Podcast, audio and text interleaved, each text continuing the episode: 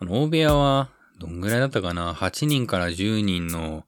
いろんな患者さんが一緒にいる部屋なんですけれども、まあ、もちろんカーテンで、こう、個人のスペースは確保されてるんですが、ここでなんと、持ち物が返却されます。いやー、きつかったな、今まで。僕、すんごく目が悪くて、いつもメガネかけてるんですけれども、メガネすらなくて、いやー、何にも持ち物がなくて厳しかったですね。で、持ち物が帰ってきて、まずやることと言ったら、スマホですよね。まずはスマホを取り出し、なんとか生きてますっていうことを、ツイッターでつぶやいて。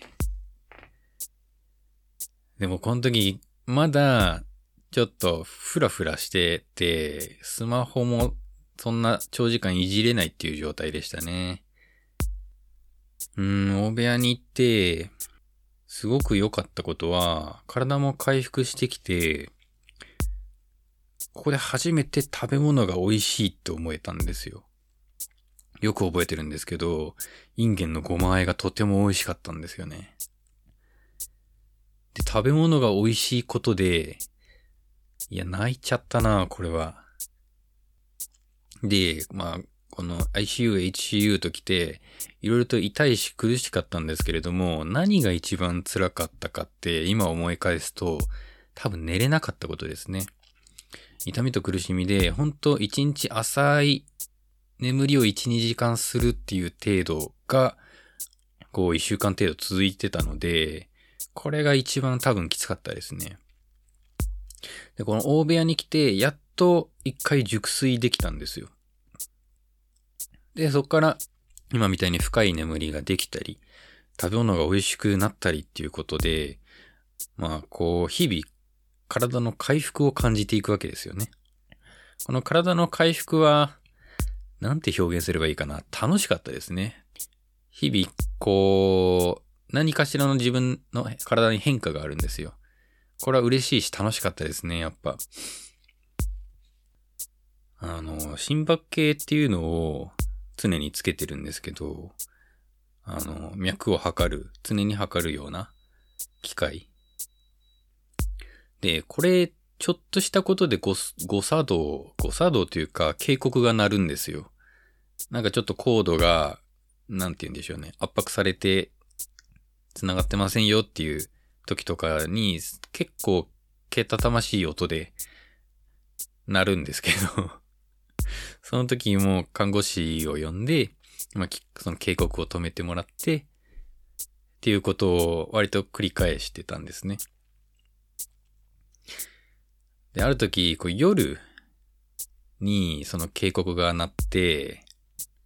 ああ、またなっちまったなでも自分で直せないなって思って、まあ、ナースコール呼んでぼーっとしてた時に、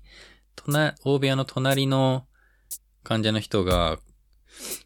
えっ、ー、と、黒人の人だったんですよね。何人だったかちょっとわからないんですけど、黒人の男の子がいて、で、その子が、こう、カーテン、多分ベッドの上に立って、カーテン越しから覗いて、大丈夫？って片言で聞いてくれて、あ、大丈夫ですよっていう風に言って、あ、とってもいいやつだなって思いましたね、このね この人のこと。あと、あ、ビッグイベントがありましたね。シャンプーです。シャンプーマジで良かった。あのー、ICU、HCU にいるときはもう何にもしてなかったですね。あのー、その股間部分にお湯をかけてくれるっていうことはあるんですけど、それ以外に体を拭くとかはほぼなくて、頭がめちゃくちゃ不快でしたね、痒くて。で、まあ、シャンプーを1日1回してもらえるっていうところで、シャンプーしてもらって、特に痒いとこありますか？って聞かれて、もう全部が痒いですっていうふうに 答えて、なんと2回してもらいましたね、シャンプーを。ほんと、この時は昇天する気持ちでしたな。えー、この時かな、チューブをいろいろと取り外したのは、まず、尿道につながってるチューブを抜きました。この ICU とか HCU 全く動けない中、トイレはどうしてたかっていうと、まずもう手術、手術中に尿道に管が入ってるんですよ。でもそこから自動的におしっこが出るんですよね。うん、この時も感覚も不思議でしたね。なんか、おしっこする感覚じゃなくても自然に出てるみたいな感じ。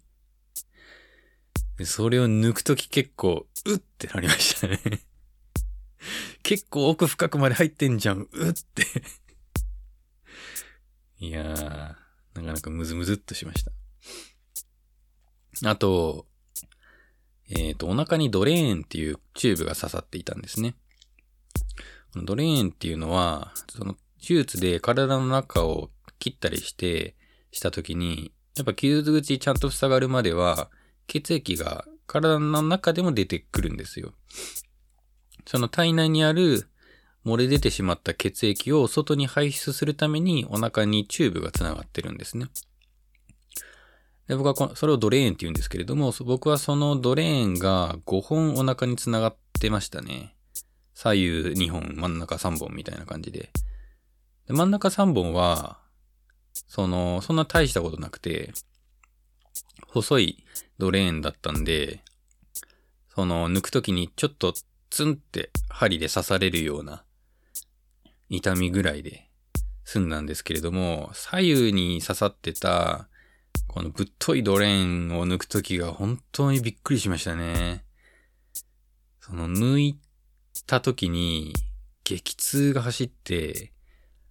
お腹をナイフで刺されたらこんな感じなんだろうなって思いました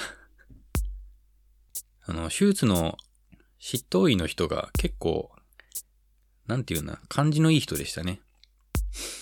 その、ICU、HCU と来る中で、毎朝様子見に来てくれましたし、大部屋に来た時でさえ様子見に来てくれてたんですよ。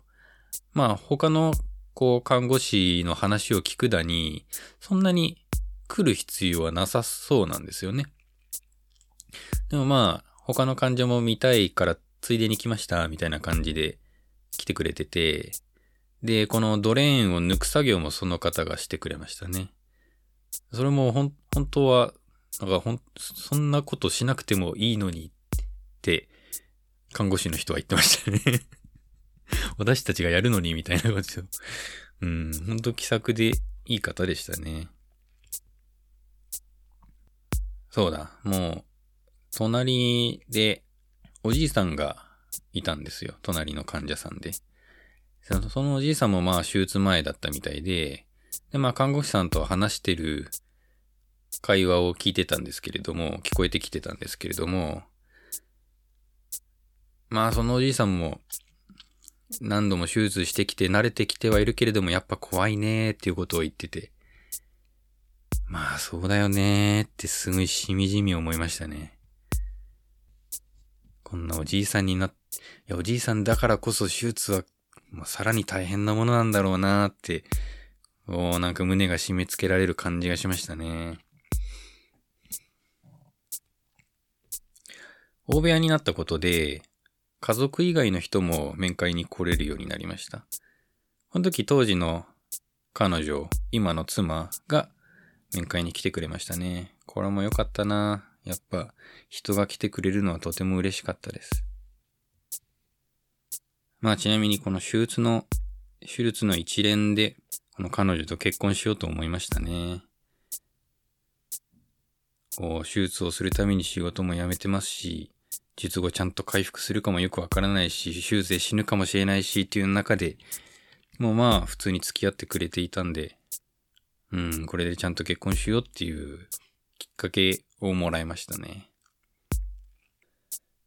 さあ、大部屋には5日間ぐらい確かいたと思います。5日間ぐらいいて、次4人部屋へ移動します。これが最終フェーズです。